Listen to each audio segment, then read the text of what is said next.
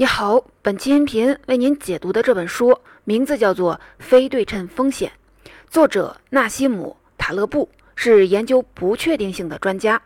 他写的书你肯定听说过，像《黑天鹅》《反脆弱》《随机漫步的傻瓜》等等，都是火遍全球的畅销爆款书。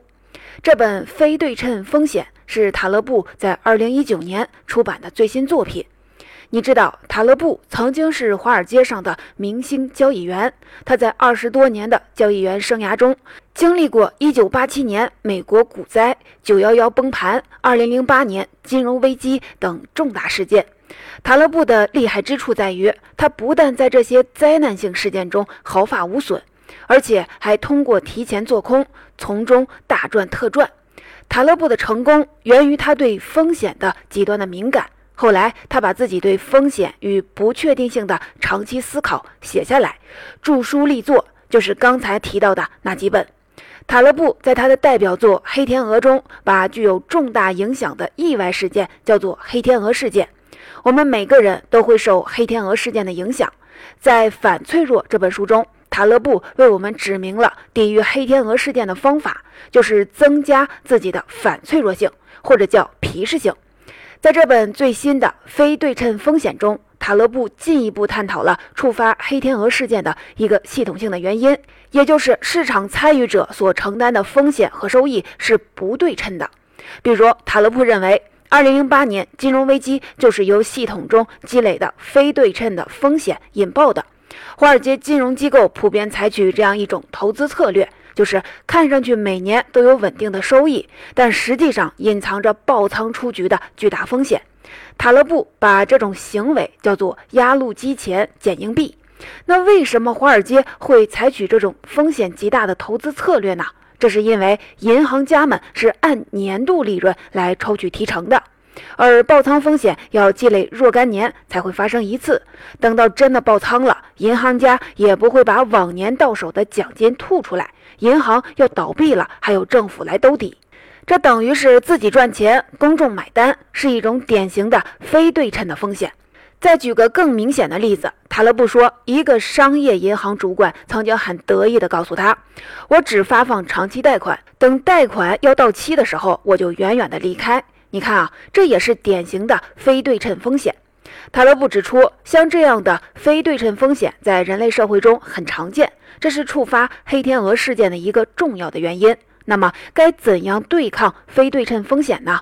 这是一个大问题。可以说，古往今来，人类社会的主要的法律和宗教谕令都是基于对称性原则来对抗非对称风险，从而避免系统性的毁灭。所以，非对称风险绝不只是关乎你的钱包的小事，而是关乎全人类共同命运的大事。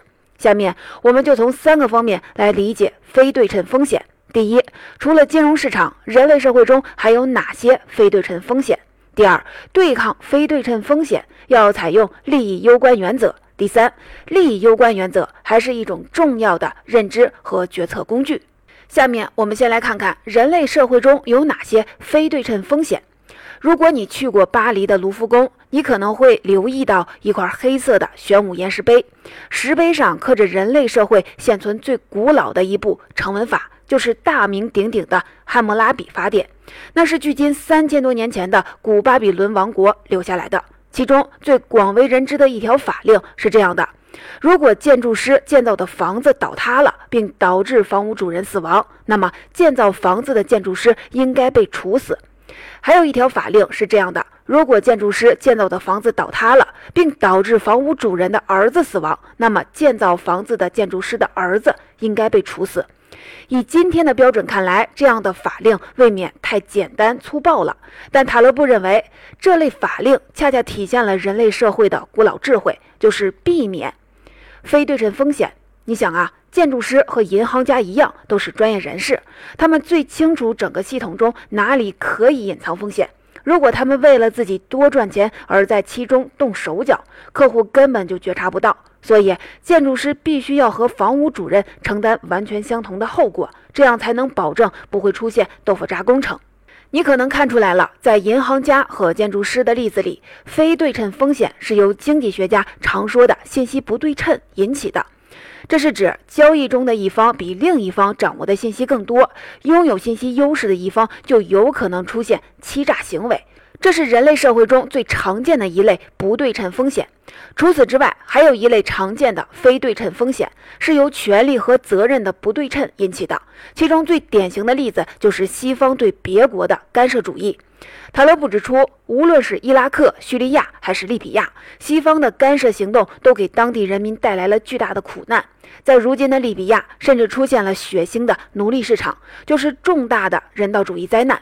这里的问题在于，西方可以动用强权对别国进行干涉，却根本不需要为自己的错误买单，不用承担任何的责任。当地百姓家破人亡，而干涉主义者却继续的坐在自己的办公室里，舒舒服服的吹着空调，吹嘘自己成功赶跑了独裁者。他都不说：“这样的成功就好像是医生为了提高患者的胆固醇水平，就给患者体内注射癌细胞。虽然最后患者得癌症死了，但他身体里的胆固醇水平却是提高了。可见，干涉主义确实是害人不浅。”塔勒布之所以对干涉主义深恶痛绝，也和他自己亲身的经历有关。塔勒布出生在黎巴嫩，那里紧挨着以色列和巴勒斯坦。所以他是在战火纷飞的环境中长大的。塔勒布在一次采访中说：“对于我的大多数美国同学来说，风险只是一种对自己不利的概率分布；而对于我来说，风险意味着我每天在吃晚饭的时候，不知道白天和我一起踢球的小伙伴还能活下来几个。”正是这段特殊的成长经历，让塔勒布对风险有一种根植内心的切肤之痛。除了上面说的信息不对称和权力责任的不对称。人类社会还有一类比较隐蔽的不对称现象，叫做少数派主导。这是什么意思呢？我们知道，民主的本质就是少数服从多数。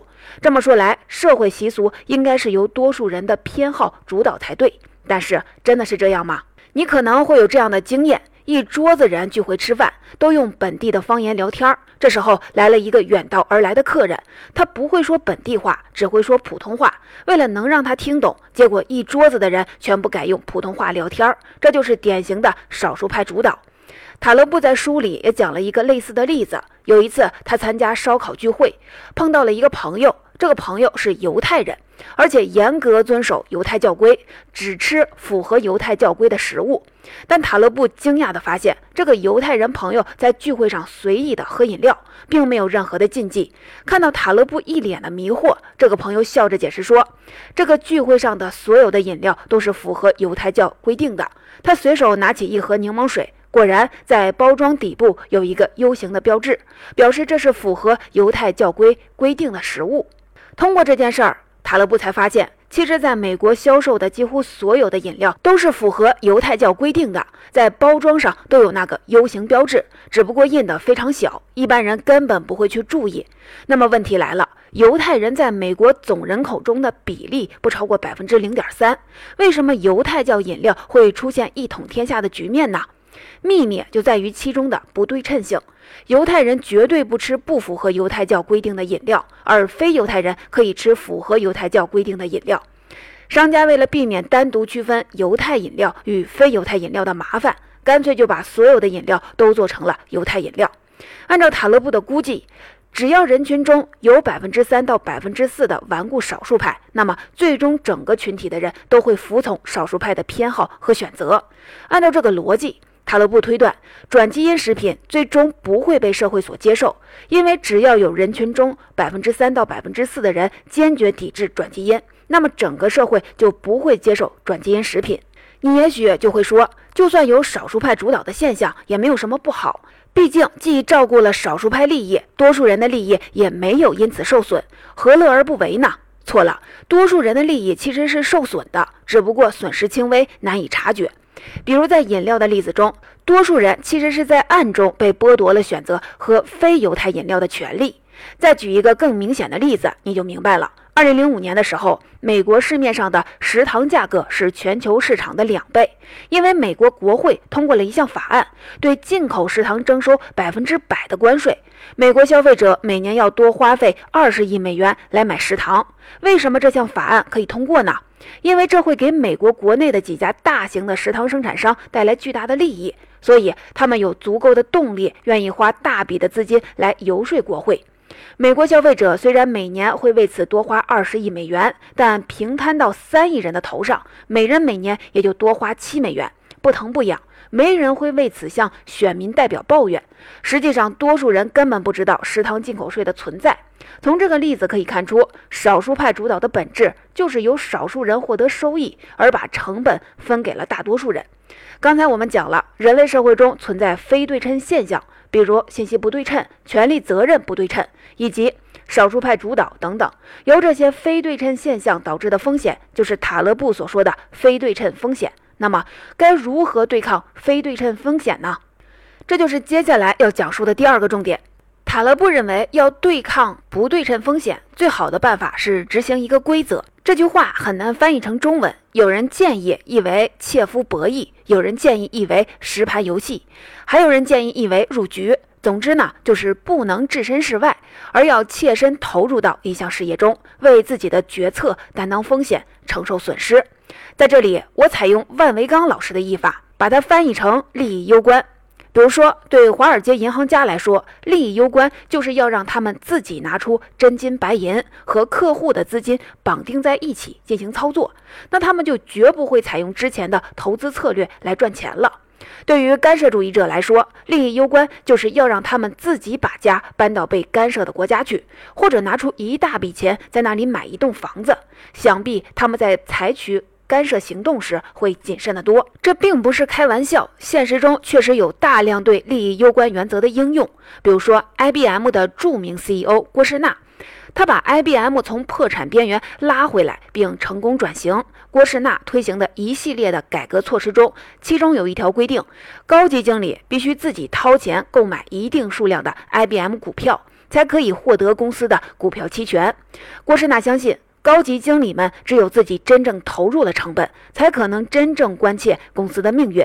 他自己也以身作则，在上任之初就从公开市场上买入了 IBM 的大量股票。这意味着，一旦他的改革不成功，这笔钱也就打水漂了。再比如，国内的天使投资人江南愤青说。他在投项目的时候，要求创业者必须自己付出相应的成本，例如接受远低于市场水平的薪资，忍受很差的办公环境，承担各种资金缺口带来的潜在的风险。不愿付出这些成本的创业者不值得投资。这其实就是用利益攸关原则来筛选创业者，去过滤掉那些只想吃肉、不愿意挨打的投机分子。江南愤青还建议创业者要客观认识自己的项目。如果你是创业者，你去问周围的朋友：“我这个项目到底好不好？”绝大部分的人都会说好，而且越是关系一般的朋友，就越会说你好。为什么呢？因为说你的项目好就是一个字的事儿，它又没有成本；而说你不好，还得给你出一大堆的理由，而且还让你不高兴，不是吃饱了撑的吗？所以，作为创业者，你不要问自己的朋友项目好不好，而是直接问会不会给你的项目来投资，或者辞职跟你一起干。这时候，你才能得到真正的反馈意见。同样的，如果有投资圈的朋友向江南愤青推荐项目，江南愤青就会问对方：“你自己投不投啊？如果你投了，那我跟着投点；如果你自己都不投，我为什么要去投呢？”总之，如果一个人对一件事儿没有做到利益攸关，那么他对这件事儿发表的看法、提供的建议很可能是靠不住的。其实我们都有这样的直觉，比如有朋友向我推荐股票，我就会直接的告诉他别扯没用的，直接告诉我你买了哪只。但是在面对所谓的专家时，这里的专家是打引号的，我们却常常会忘记这一点。专家在做预测分析时，他是没有利益攸关的。你听他的分析，最后赔了钱，只能是自认倒霉。刚才我们讲了，对抗非对称风险最有效的办法是采用利益攸关原则。一个人只有真正投入成本、承担风险，才能避免站着说话不腰疼，他的意见才值得被重视。实际上，利益攸关不仅仅是一项风险规避原则，更是一种重要的认知工具和决策工具。如果没有利益攸关，我们就很难做出正确的决策。为什么这么说呢？这也是接下来要讲的第三个重点。都说知识源于实践，这似乎已经成为了一句正确的废话，但我们却常常忘记这个道理。古希腊神话中有一个巨人叫安泰俄斯，他是大地女神的儿子。他仗着自己力大无比，经常滥杀无辜。但安泰俄斯有一个弱点，一旦他不能接触到大地母亲，就失去了源源不断的力量。后来，另一位大力神赫拉克勒斯专门就练了一招，用来对付安泰俄斯。他把安泰俄斯高高的举过头顶，不让他接触地面，然后杀死了他。你可以把这个故事里的安泰俄斯看成是知识，而把他的大地母亲看作是实践。一旦知识脱离了实践，就会变得虚弱不堪一击。人类早就明白这个朴实的真理，但问题是，随着现代社会知识体系的膨胀，有能力把问题解释得头头是道的人越来越多，而凭亲身实践去真正理解问题的人却越来越少。这其实是知识的专业化分工所带来的悖论。那些坐而论道、夸夸其谈的专家，就好像是脱离了大地的安泰俄斯，是立不住的。可以这么认为，我们从经济学家身上学到的，主要是如何成为一名经济学家，而不是如何赚钱；我们从人生导师身上学到的，主要是如何成为一名人生导师，而不是如何过好这一生。因为无论是经济学家还是人生导师，他们真正去亲身实践的，只是他们自己的这份职业，而不是他们告诉你的那些事情。所以，塔勒布在书中引用了一位古罗马哲学家的话：“说的人应该去做，做的人应该来说。”我们古代先贤也有这样的教诲：与其坐而论道，不如起而行之。换句话说，想要获得真正的知识，你就不能揣着手站在岸上来吆喝，而必须入局做实盘游戏，进行切肤博弈，也就是我们一直在说的利益攸关。这样获得的知识，才不是道听途说，才是真正属于你的知识。很多人都有这样的经验。在模拟炒股时，自己分析的头头是道，收益呢也特别好。而一旦投入了真金白银去炒作，就不是那么回事儿了。这是为什么呢？这本书的序言中，译者周洛华博士说了这样一段话，我觉得是相当的精辟。他说：“人类的决策过程主要是由激素推动的，知识、经验、理智在这个过程中所起的作用并不大。我们往往是在做出决定之后，再用智慧去寻找证据，以便证明自己的决定是正确的。我们在决策的过程中，常伴有心跳加快、手心出汗。”额头发冷、主观忽略部分事实等现象，这些都说明了包括肾上腺素在内的多种激素参与了决策过程。如果决策者本人不承担决策失误的风险和损失，他就不能身临其境地在压力下产生这些激素，也就不能做出正确的决定。这段话充分表明，利益攸关是我们获得真知、正确决策的前提。不但如此，利益攸关还是我们获得反馈、从错误中学习的前提。没有利益攸关，就没有被现实狠狠打脸，一个人就无法从他的错误中学习，因为你永远无法说服一个人他错了，只有现实才能教育他。如果站在系统的角度看，利益攸关可以淘汰掉那些犯错误的个体，这样才能实现系统的进化。说到这里，就要提到理性这个概念。塔勒布认为，在利益攸关的前提下，鲁莽的行动会导致自己被淘汰出局，而真正的理性就是提高自己的生存几率，活下来。这与经济学家定义的追求利益最大化的理性是不一样的。比如，如果站在利益最大化的角度，保持冗余是非理性的，因为它意味着资源闲置和效率低下。但是，保持冗余可以提高你的生存几率。比如说，人有两只眼睛、两个肺、两个肾，这种重复配置就是冗余，用来应对可能出现的意外情况。这是大自然的智慧，是真正的理性。再比如，人们普遍具有一种损失厌恶的心理，就是对亏损的反应要比对收益的反应强烈的多。有这样一个游戏。你扔一枚硬币，扔到正面赢一百五十元，扔到反面你会损失一百元。现在问你，你愿不愿意参加这个游戏？按照概率，这个游戏中你的预期的收益是正二十五元，你应该毫不犹豫的去同意参加。但实际上，很多人不愿意参加，因为失去一百元的痛苦比赢一百五十元的快乐还要大。这种损失厌恶的心理被认为是一种非理性，而且人们还倾向于过分的夸大罕见的风险。比如说，很多人在九幺幺事件之后很长一段时间都不敢坐飞机，这也被认为是典型的非理性行为。然而，塔勒布认为，如果站在提高生存几率的角度看，厌恶损失和夸大损失恰恰是一种理性行为，因为现实中的风险与心理学家的实验室里设计的游戏有着本质性的不同。实验室的游戏是。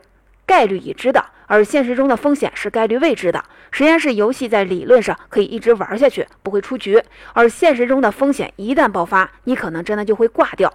这才是人们厌恶损失、夸大风险的真正原因。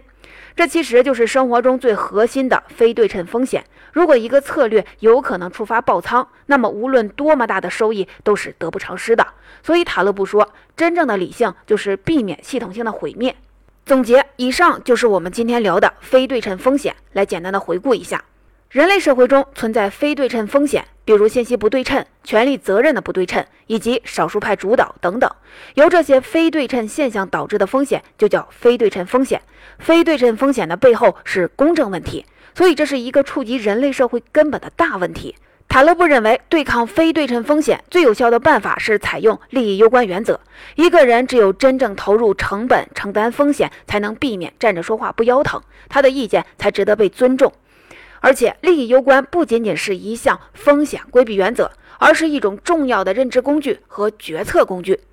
没有利益攸关，我们就无法获得反馈，从错误中学习，系统也就无法进化。如果从利益攸关的角度出发，真正的理性不是利益最大化，而是提高自己的生存几率，避免系统性的毁灭。